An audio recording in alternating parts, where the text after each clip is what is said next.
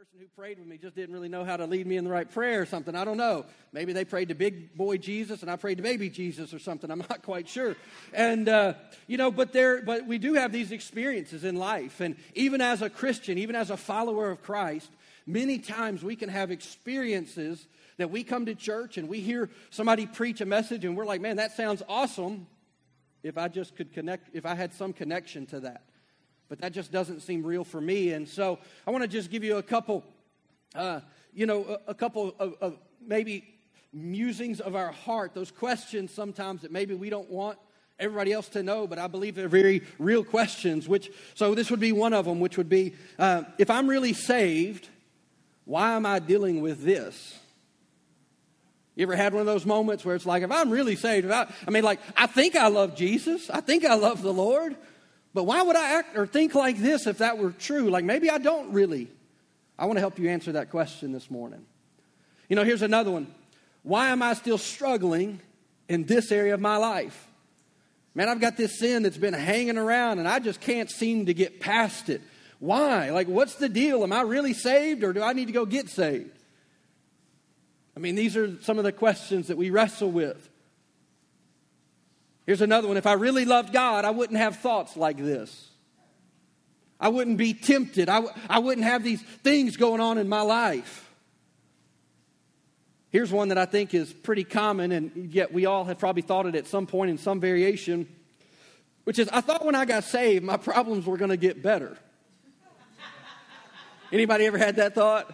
Like, man, I, I like I committed my life to the Lord, and everything seemed like it fell apart. Like, Jesus, this is not what I signed up for. I thought you were going to help me, right? And so many times we can get caught in those traps simply because we don't understand that God is actually a God of process.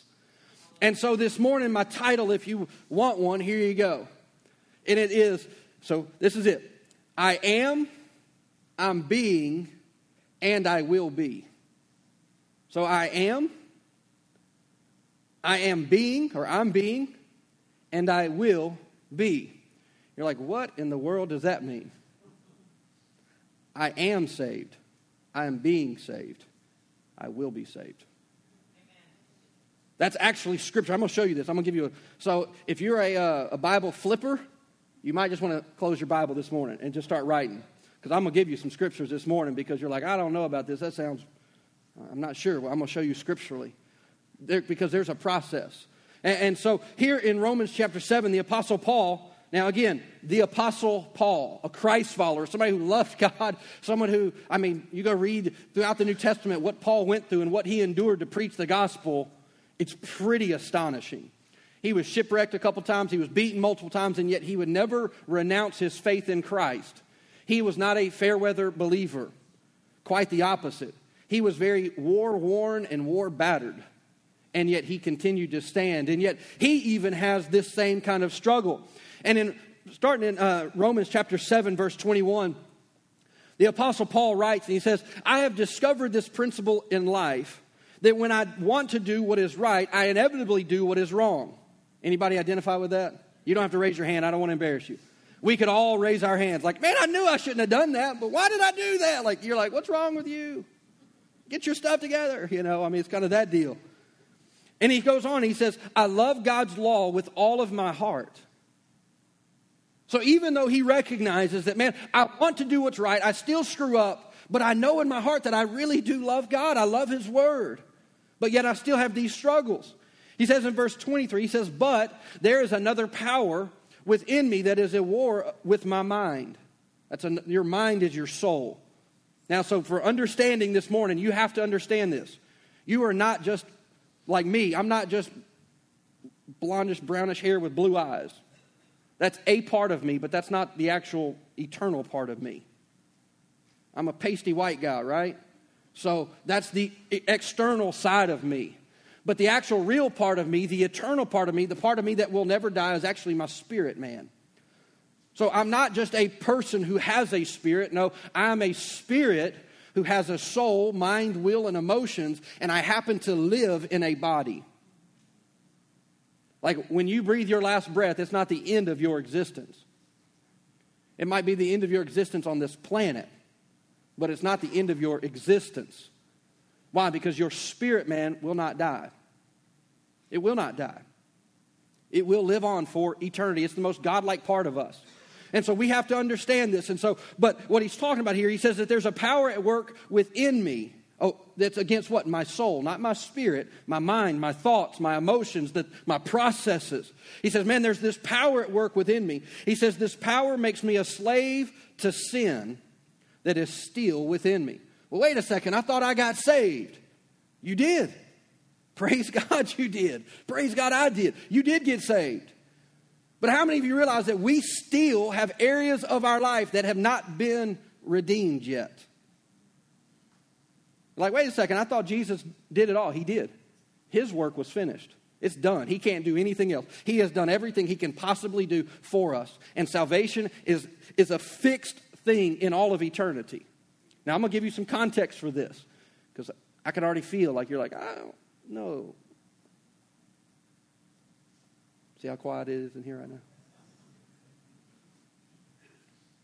That's why I'm going to give you a lot of scripture this morning. So he says that there's power that makes me a slave to sin that is still within me. He says, What a miserable person I am. You ever thought that about yourself? Like, I'm just hopeless. He says, Who will free me from this life that is dominated by sin and death? Thank God the answer is in Jesus Christ our Lord. So you see how it is. In my mind, I really want to obey God's law, but because of my sinful nature, I am a slave to sin. Now, scripturally speaking, when we accept Jesus, what happens? The Bible says we put on a new nature. It actually says that we get a new heart, that we used to have a heart that was what? Uh, in opposition to God. And he says, I will remove that heart. He's not talking about your physical heart, he's talking about spiritually. Is that what? He actually says, I'm going to put a new spirit within you that's going to want something different. Because your old spirit was what? Dead. It fell with Adam and Eve in the garden. I don't have time to get into all that, but the moment they sinned, the Bible says that sin entered the world and it entered into every human being that would ever be born. Now that's not good news, but the good news is is what he says, who will free me from this life? It, it, the answer is Christ Jesus our Lord. Now it goes on in verse or in chapter 8, we have to remember that chapters weren't in the original manuscripts. It was a letter that was written. They put it in chapter and verses so that we could identify it quicker. So, the, so this is the same thought. It's not like he came back the next day and started writing again. So he says that I, in my sinful nature, that I'm a slave to sin. Chapter 8, verse 1, he says, Now there is no condemnation. There's no reason for us to feel guilty for even those areas that we may not measure up in for those who belong to Christ Jesus. It says, Because you belong to him, the power of the life giving spirit has freed you from the power of sin that leads to death.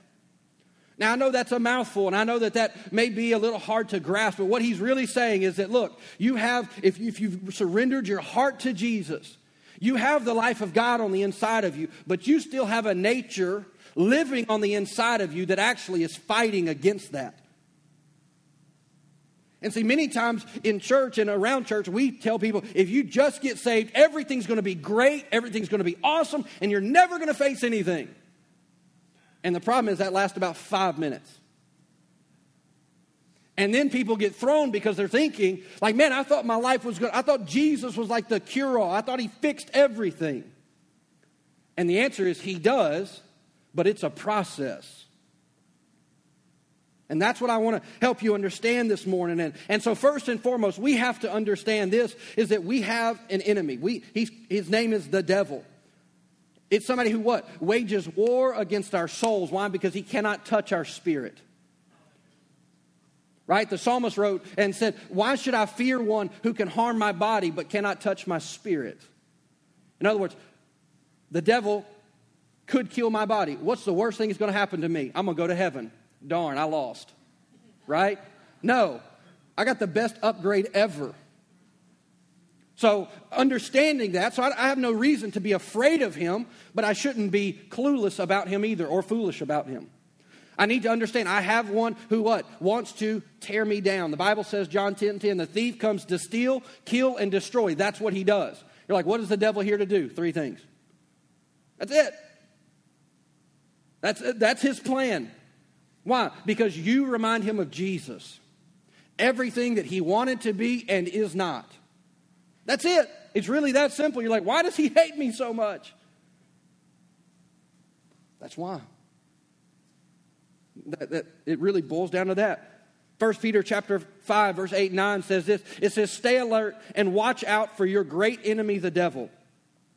He says he prowls around like a roaring lion looking for someone to devour. It doesn't say that he can, it says he's looking. He's looking for somebody who's, who's susceptible. In verse 9, it goes on, it says, Stand firm against him. Now, let me tell you this the Bible would not tell you to stand firm if you couldn't do it. So the fact that the Word of God says, gives us the instruction to stand means that we can actually stand. So anytime that we feel like, man, God, this is just coming at me and coming at me and coming at me and I don't know what to do, it just means I need to dig in my heels and just say, Father, I thank you for your ability in my life right now. Because I don't feel like I can do this, but with you, I can do all things because of Christ living on the inside of me. I can face anything that comes my way. But see, we have to have that attitude of faith that says, I'm not a quitter. I'm going to stand. Having stand, he says, stand firm against and be strong in your faith. And remember that your family of believers all over the world is going through the same kind of suffering as you are. Because here's one of the lies of the enemy that he would love to get us to buy into. Well, this is just you. You're the only one who's facing this. You're the only one who's dealing with. That's not true. It's just not true. I mean, many of us can attest to this. We're facing something, dealing with something, and we just want to deal with it privately. And then we start talking to a friend, and they're like, oh, yeah, I've been dealing with the same thing. And we're like, I didn't know. That's why we believe in relationships. That's why we believe in getting in a small group. Why? Because it's in, those, it's in a small group that you're going to start to feel normal. Like, hey, I'm not the only jacked up one around here. It's awesome. I'm in a group full of messed up people. That's why we need relationships, why they make us better. See, but what happens is that sometimes the enemy, because the devil's not going to show up at your door and go, Hey, I got my tail and my pitchfork. I'm the devil. Nice to see you. No, he's not, he's not going to work like that. He's just not.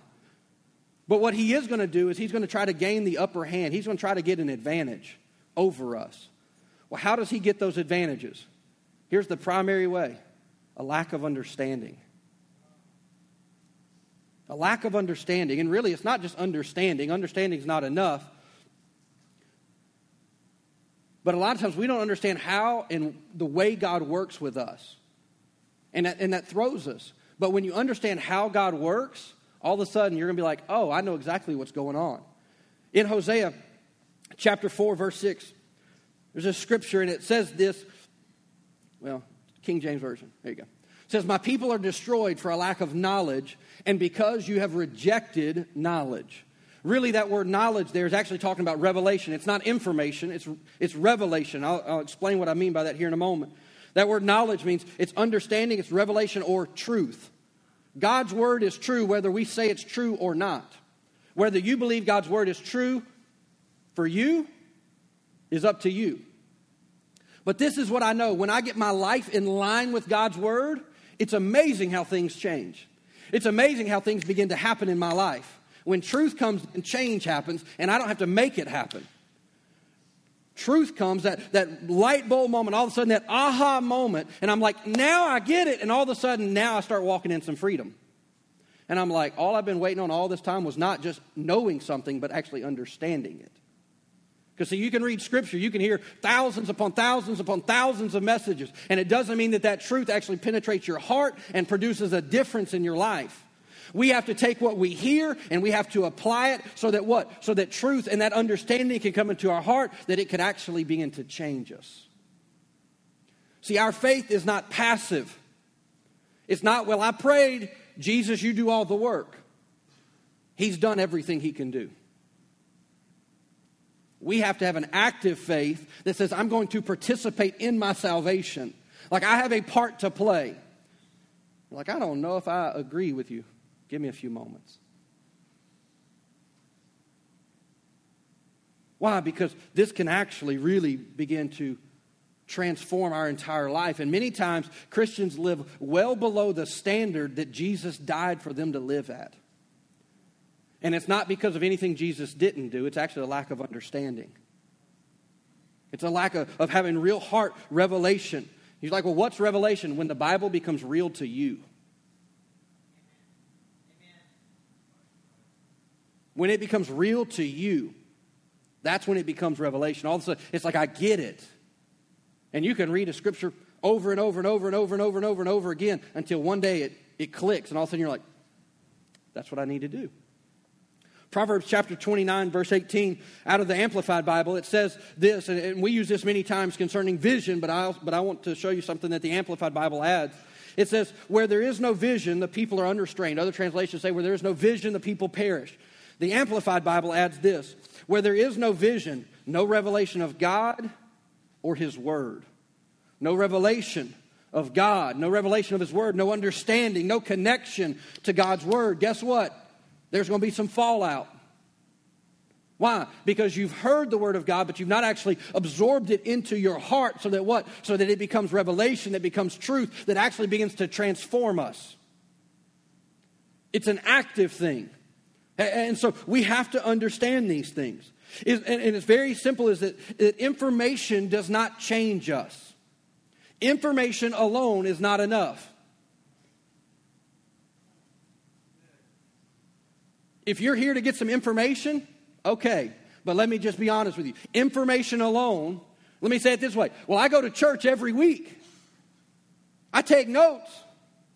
Yeah, but is that information becoming revelation into your life that it will produce some truth? Why? Because truth produces results. See, I read scripture throughout the New Testament. When people came in contact with Jesus, they changed. I prayed many times to get saved. You want to know how I know when I got saved? When I began to change. And I don't mean like some effort of my own, like I just got better and more disciplined. I'm not talking about that. I mean like my desires begin to change. The things that I wanted begin to change. And all of a sudden I begin to walk in a life and a strength that I had not known. That's when I met Jesus. And the problem is, is that we have taken church and said that's meeting Jesus. They are not the same thing. Information alone will not change us. It's when that information becomes revelation that it has power. Hebrews chapter 4, verse 12 says, the, the Word of God is living, it's active, it contains power, it's breathing. But guess what? That doesn't mean just because you have a Bible on your coffee table that all of a sudden your whole household just going to be like this utopia it's when you take that word, you begin to open it up and say, How does this apply to my life? That it begins to make all the difference. John chapter 8, verse 31 and 32, Jesus is talking and, he talks to his disciples. Now, these were people who were committed to him, these were not casual followers. But he says, If you are truly my disciples and if you remain faithful to my teachings, you will know the truth and the truth, the revelation will what? Will set you free. See, there are some things that when we got saved spiritually, yes, things begin to break, but there are some things in our soul that we need to learn some things. We need to come to a place of revelation and an understanding so that what? So that God's word can begin to change us. Why? Because it's the truth of God's word that actually what? Sets us free. It's truth. That's why we preach the Word of God. That's why I'm not just up here giving you some little pep talk.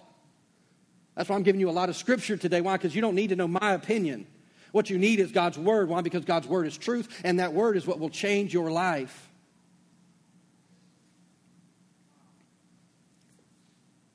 Romans chapter 12, verse 2, the New King James Version says, Do not be conformed to this age, but be transformed let me just help you out. You can't transform yourself. Just take some pressure off of you. Be transformed by the renewing, the changing of your mind. Some revelation. That's what that word really means. It means some revelation is coming to your mind so that you can discern, understand what is the good, the pleasing, and the perfect will of God. So we see this. You, you what? We have to be transformed by what? We have to learn to think differently. But how do we do that? By renewing our mind. We have to take these thoughts that are actually at war against what God wants in our life, and we have to replace them with what God's truth says about us. And what? So that what when that happens, we can actually begin to understand what God's purpose is in our life. What God saved us for. You know, God didn't just save us from sin, He also saved us for something. That's why we believe in making a difference. I didn't just get saved from hell, I got saved for the glory of God. You got saved for the glory of God. Why? He's like, what? What do you mean? I mean, like one of my best friends when I got saved came to me because I didn't want to tell him I got saved because I used to make fun of all the Christians. And I knew if he found out I got saved, we were done as friends. And he came to me and he's like, You're different. I'm like, Really? You don't say. And he goes, You got saved, didn't you? And I said, Yeah, I did. And I, and I asked him, I said, How'd you know? he said, Oh, it was easy.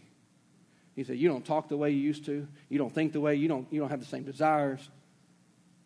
I began to change, and it was noticeable. Let me just ask you the question: when was the last time that you like really changed? And I don't mean like in the natural. I don't mean like you got a new car, you painted the house, or I mean like your heart. When was the last time that you connected with God in a way that you got convicted about something and you're like, dang, I got to do something about that? Because it's easy because we think we get saved and it's over. No, it, it, it is. We are saved, yes, there's no doubt. But God is still working.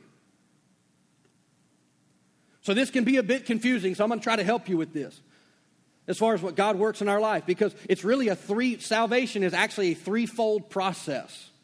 Threefold. It happens in three ways. I've already said it once, but you're going to hear it multiple times this morning. But God, it's really a past work. So on the cross, Jesus died. It, it, it is finished.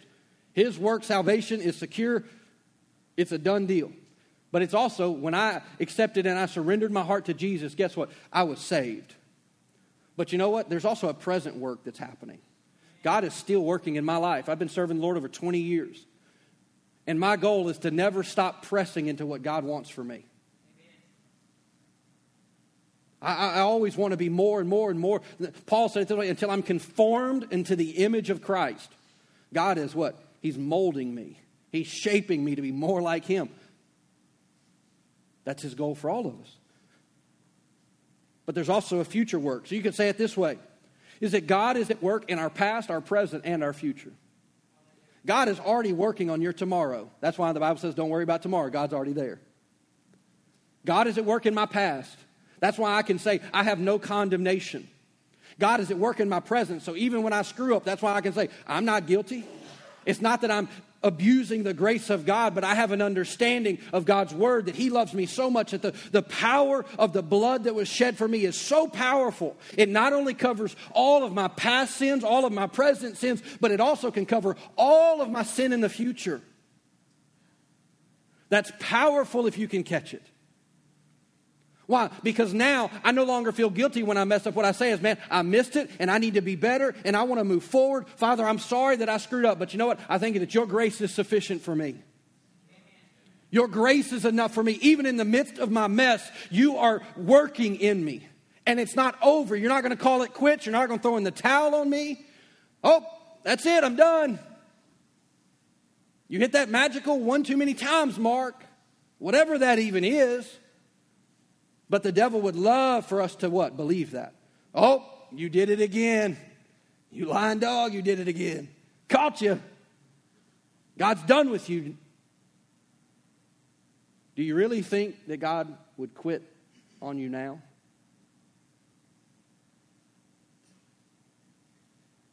No, he doesn't. Not even close. So, this is what this actually looks like because I'm, I'm talking about these three parts. So we are saved. If you've surrendered your heart to Jesus, now that surrender is important. I didn't say pray a prayer, I mean surrender. That means, really means to yield, to give way.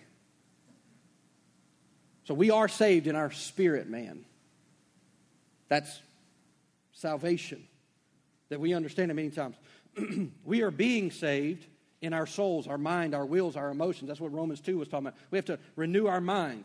That's in the present and we will be saved in our body. That's in the future. You wonder why we deal with sickness. You wonder, like, well, I thought Jesus died so we could be healed. He did. But until he returns, there will always be sickness and disease in the earth. Now, the Bible says that we are the healed of the Lord. We can But that requires some revelation as to what the Bible talks about concerning physical healing. And, and, so, but, but we have to understand these things. And so I want to break these down in the next few minutes here with you. And so this first one is we are saved. Now here's a couple words. Some of these are more technical, biblical terms, but one of them is called being justified. You're like, what does that mean? Justified means this when a judge takes his gavel and drops it and says not guilty. That means you've been justified. Well, that's how, if you've accepted Christ, guess what? That's how God looks at you right now. Not guilty. So, justification, righteousness. Like, I'm not sure what, that means God ain't mad at you. Righteousness means he ain't got a checklist or, or he's keeping score saying, I'm just waiting. Just waiting. Nope. The Bible says, I am now the righteousness of God in Christ. Now. Now. Doesn't mean that experientially that's always the way. Another uh, term for this is also regeneration. That's, what, that's that new heart that the Bible talks about. It says, I will take out that heart of stone and I will put in a heart of flesh. And, and so we understand these things. It's also the forgiveness of sins. That's what being saved is about. Ephesians chapter 2, verses 8 through 10. It says, God saved you by his grace when you believed, and you can't take credit for it. Why? Because it wasn't yours to do. Salvation is a gift from God. Salvation is not a reward for the good things that we have done, so that none of us can boast about it. No one will be able to stand before God and say, I'm here because of me. Like, God, I did this. No, you didn't. Jesus did it, and we get to stand in what he did. That's righteousness. I didn't earn it, I don't deserve it, but I thank God I get to experience it. Verse 10 says, For we are God's masterpiece.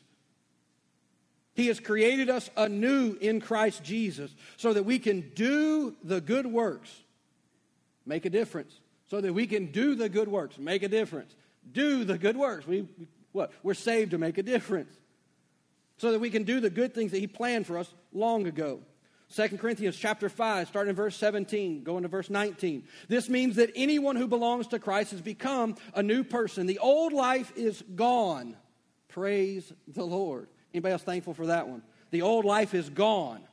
A new life has begun. And all of this is a gift from God who brought us back to himself through Christ. And God has given us this task of reconciling people to him. Make a difference.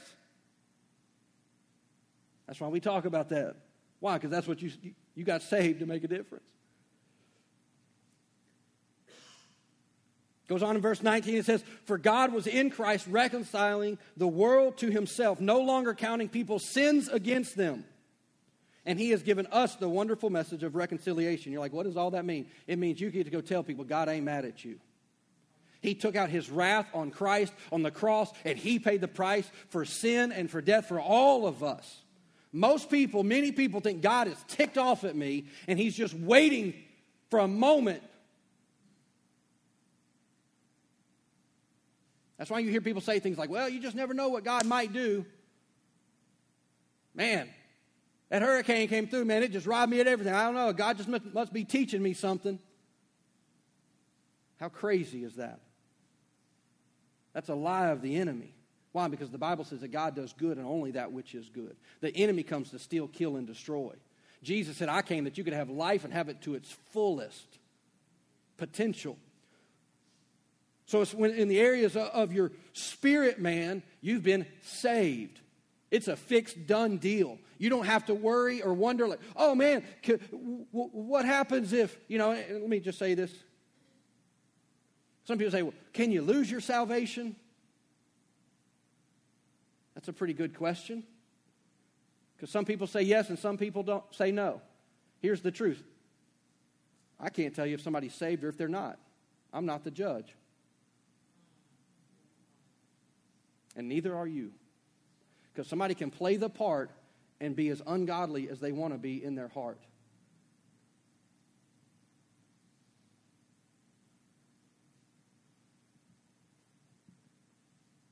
I'm glad I'm not the judge. I'm glad that I serve a God who is merciful, full of mercy and abounding in love. Why? Because I need it. I can't speak for you, but I need it. And so we have to understand, though, is that we don't have to be nervous. go around every corner like, oh man, am I going to screw up? Am I going to lose my salvation? No, the Bible says that your spirit, man, if you've, if you've really surrendered your heart to the Lord, I say if because everybody here saved. We live in the South and we live in the, the Bible Belt. Oh, yeah, I'm going to heaven. How you know? The Bible says you have to what? Confess with your mouth that Jesus is your Lord. You got to surrender. And if you haven't done that and meant it from your heart, you are not saved.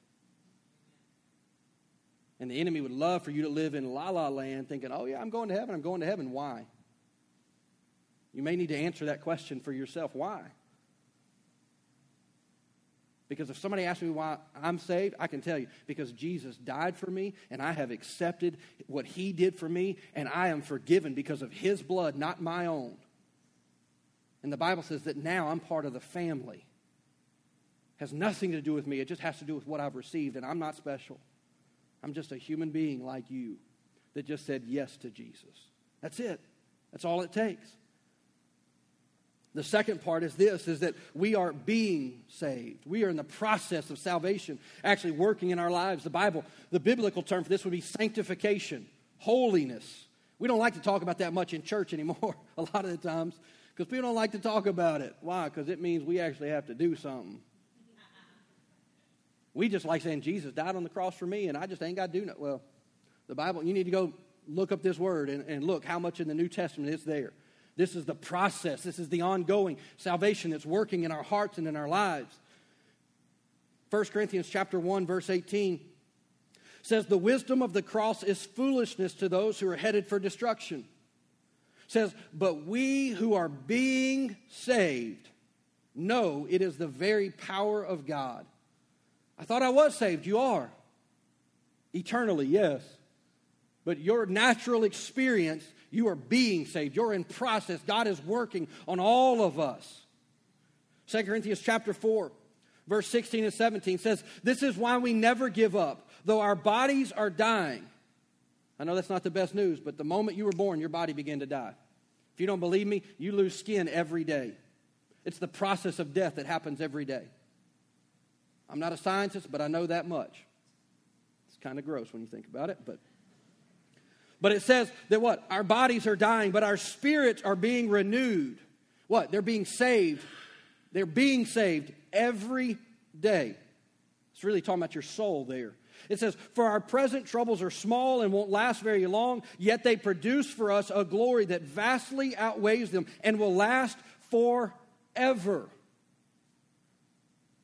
We're going to have some things, we're going to face some stuff in our life. But it says that even though our outer man is what? It's decaying, our inner man, our, our, our, our, soul is what? Being renewed day after day after day. This is such a powerful verse.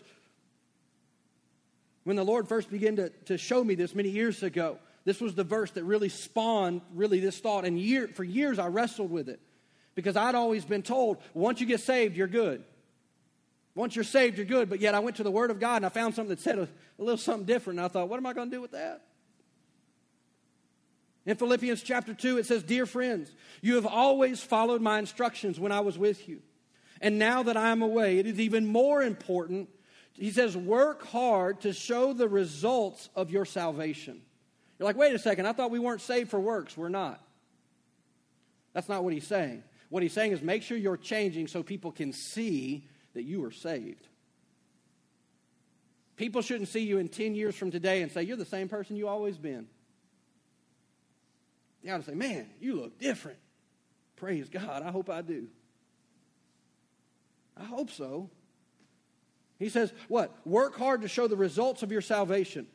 Another translation would say it this way to work out your salvation with fear and trembling. Work out your salvation with fear and trembling. What that actually means is to work salvation into every aspect of your life. Work it into your life. Work it into your life. How do you do that? By renewing your mind. You got to take God's word and replace those thoughts that what violate God's standards. You have to renew your mind. So he says, work out your salvation, obeying God with a deep reverence and fear. Not in I'm afraid of you kind of way, but you are God and I am not, so I'm going to live by your standard. That's really what reverence would look like.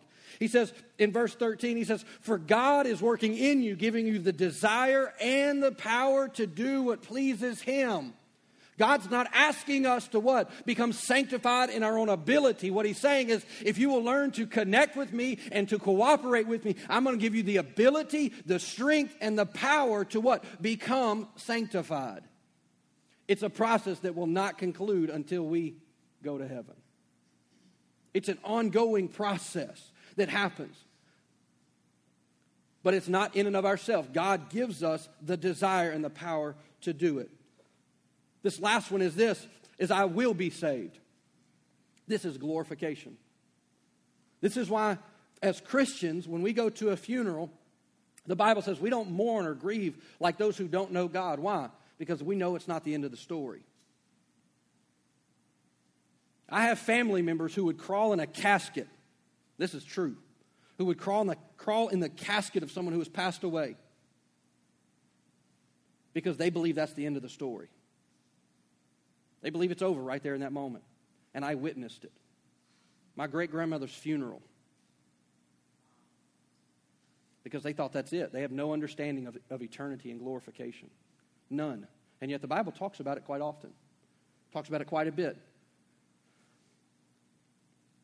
Romans chapter 13, verse 11 says, This is all the more urgent for you know how late it is. Time is running out. He says, Wake up, for your salvation is nearer than when you first believed.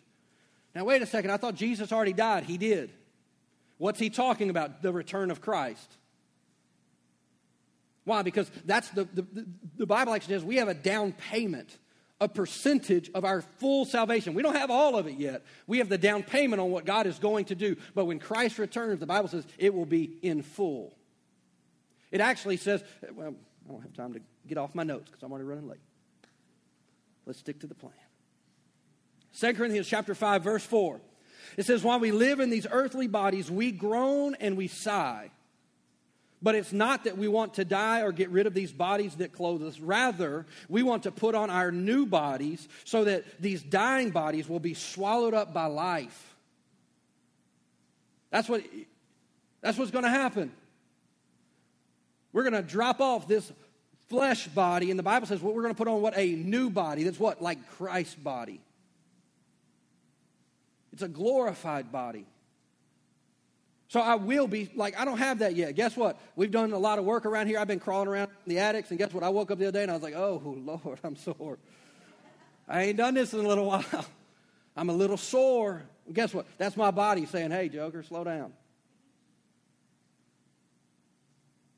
We have aches and creaks, and the older I get, the more I feel them, and the more current or more closely they come together. Well, why is that? Why? Because this body is still fallen. This body is waiting to be redeemed. Now, the Bible says in a moment, in the twinkling of an eye, that Christ will what? Come back. And it says that those who are on earth will what? They will ascend into heaven. And guess what? Their spiritual body and their natural body are going to collide. And what's going to happen? that spiritual body is going to consume that natural body and it will become a glorified body in a moment. Well, I ain't got a glorified body yet. I don't know about you, but I, I believe what the Bible says, and I'm going to get a new body that what? It ain't got no aches and creaks and pops and all that good stuff. All right?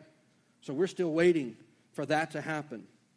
First Peter chapter 3, uh, verses 3 through 5. It says, All praise to God, the Father of our Lord Jesus Christ. It is by his great mercy that you have been born again because God raised Christ from the dead. Now we live with great expectation. If I'm saved, which it just said, I've been born again, what am I waiting for? I have, it. I have salvation, yes, but I am also being saved, but I'm still waiting on something too. He says, We now live with great anticipation, and we have a priceless inheritance, an inheritance that is kept in heaven for you, pure and undefiled, beyond the reach of change and decay. You have a, a, a heavenly body, and guess what?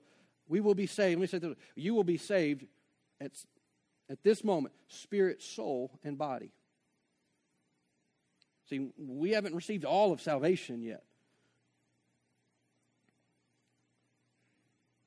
And it says, uh, so it says that it will be out of the reach of change and decay. Verse 5 says, And through your faith, God is protecting you by his power until you receive this salvation. Well, what's he talking about? The Bible talks about the resurrection of the dead. That's really what he's talking about. We're still waiting for that. He said, which is ready to be revealed on the last day for all to see. You're like, man, this is a lot of info. Yes, it is. And I realize that. But if you can grab hold of what I'm telling you, you'll actually begin to understand how God is working. You'll actually give yourself a little bit more grace. Why? Because God is not looking for perfection. God is not looking for you to never make a mistake. What He's looking for is for you to be honest before Him and acknowledge your need for Him. Even beyond just saying, I, I, give you my heart. I surrender my heart to you. Yeah, but what about today? I got saved 20 years ago, 20 plus years ago. And I still have to surrender my heart daily. It's a choice. I have to choose to do it. It's, it's totally up to me to do this. We all have to decide these, these things. Philippians chapter 1, verse 6, the Apostle Paul writes, and he says, I am certain that God, who began a good work in you, will continue his work. Continue that being saved. Who began with salvation until it is finally finished on the day that Christ returns. That salvation that we're waiting on. That's actually a verse. That's one verse that actually speaks to all three. It took me a long time to find these verses, by the way, just so you know. I've spent weeks finding these verses. That verse right there. It's not easy to find because I'm like, I know it's in there somewhere. I did all the Googling I could do, calling people. I'm like, I know there's a scripture. It's right there. You're welcome, by the way. You're welcome. I am certain that God, who began your spirit man got saved will continue. Your soul is being renewed. It's being, it's being saved. His work until finally, till it is finally finished. Salvation will be complete. I am, I'm being, and I will be. Do you see that? That'll help you to understand, like, and not get so frustrated you don't quit. You're just like, God, I just understand. I'm, I'm, I'm under construction. You're working on me. You're working on me. You're working with me. You're giving me the desire. Doesn't mean I'm perfect, but God, man, just help me, help me, help me. Man, that's how we ought to live our life. God, I need you today. Any day that you think you don't need God is the day you need Him the most. We ought to live dependent upon Him. Let me read you one last passage of Scripture and we'll wrap up. Romans chapter 7 verse 4 he says, "So dear my dear brothers and sisters, this is the point. You have died to the power of the law. That's the 10 commandments. The power of the law when you died with Christ, that's salvation, initial salvation. It says, "And now you're not united with him as one who has been raised from the dead." That's still initial salvation. As a result, you can produce a harvest of good deeds for God. That's making a difference. It says, when you are controlled by your old nature, because see, there's, there's, depending on your background, you'll be told, oh, well, that old nature has just been dead. He'll die every time you kill him. But you know what? He's going to rear his head back up and you have to kill him again. He's going to rear his head back up and you have to kill him again. Why? Because he's at work in you. It's just the truth. I, I just, I just want to be honest with you. I don't want you to feel like you never told me the truth. No, this old man has to be put to death over and over and over again. That's in that soulish realm. He says, so when you were controlled by your sinful nature, says sinful desires were at work within us. And the law arouses these evil desires that produced a harvest of sinful deeds and resulting in death. In verse 6, but now, game changer right there. But now, but now, but now, we have been released from the law. That's the power of sin in our life. For we have died to it and are no longer captive to its power. We can now serve God, not in the old way of obeying the letter of the law, but in the new way of living in the Spirit. Another way to say it is by living, living by the Spirit. We don't live. So here's what I'm here to tell you this morning sin does not have to dominate your life. No, that's a real popular word but it is truth. And if I don't call sin sin, guess what? It's not truth. But if you know the truth, the truth will set you free. It will change your life. It will change your experience in your, in your walk with the Lord.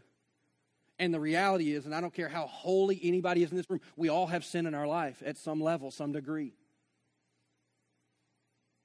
But it's just as it says here, is that we can live a new life. That the power of sin has been broken because of what Christ did on the cross. Now we have to enforce that power in our life. That's part of that being saved. And one day we won't have to enforce it. Why? Because the Bible says we will receive the full payment of our salvation. But in the meantime, in the in between, in the process, from Jesus rising from the dead to Jesus returning, that's where we are. What do we do? We enforce what he did in our lives. We do that by renewing our mind. We do that by understanding. So, so give yourself some grace. Don't be so frustrated when you screw up. Just say, I thank God that Jesus Christ is still on the throne. And He's still praying for me. He still loves me. He still believes in me because the enemy's going to come and try to heap guilt and condemnation and convince you that you're the broken one. You're too much. The grace of God is not enough for you. It's just not true. That's a lie. His grace is more than enough. And the Bible says His mercy and His grace is new every day for us. So God doesn't keep a scorecard from yesterday. Today's a new day, and He says, clean slate. Let's keep moving forward. I'm going to put this up on the screen, but it, and this really has to do with, with sin and how it relates in our life. But and it goes into the I am, I'm being, and I will be. It says I was saved. I was in the past. I was saved from the penalty of sin. God does not call us guilty any longer. That's what that means. I'm not guilty before God. I was saved in the past from the, from the penalty of sin. I am being saved from the power of sin. Sin has no power in my life unless I give it to it. Now, I can allow sin in my life if I want to. You can too. We all can. We, we are free agents. We can, we, have, we can make any decision we want. But I don't have to. Why? Because I'm being saved from the power of sin. And the, the more I walk with the Lord, the more what that, that revelation begins to come, the, the less and less and less of the power of sin is in my life. So I'm being saved from the power of sin. And lastly, I will be saved. You will be saved from the presence of sin. Guess what? In heaven, there is no sin, there is no struggle. There is no fight. Why? Because the presence of sin will be gone. Right now, we live in a fallen world. Why do bad things happen? Because we live in a fallen world, and Satan is still the God of this world. That's what the Bible says. So I've been saved. You've been saved from the penalty of sin. We are being saved by the power or from the power of sin, and we will be saved from the presence of sin. Aren't you glad that you're saved, though? Aren't you glad that you're part of the family of God? That, that what Christ has done for us is enough. That I'm not waiting to try to get something from, no, it's available. And all I have to do, all you have to do is to what? Just keep walking with Him. Keep getting into the Word of God. Keep applying His Word to your life. And guess what? That revelation is going to begin to come. That truth is going to continue to set you free time after time after time. And guess what? God's going to work in your life. Why? Because He's faithful, the one who called you and started the work. He's going to be faithful to finish the work. He doesn't leave projects half undone, He makes sure they're completed all the way to His glory. That's who we're called to be. That's why we were saved. Why? So that people can see us and say, only God could do that. Only God could change you like that. I know who you were, and there's no way that you could have changed. Only God could do that. And He receives all glory and He receives all honor. Why? Because we have been transformed by the Spirit of God. This is God's plan. This is the way God works. And if we understand that this is how God works, it will help us to what? Walk in the salvation that we have been called to. Amen. Would you bow your heads with me this morning?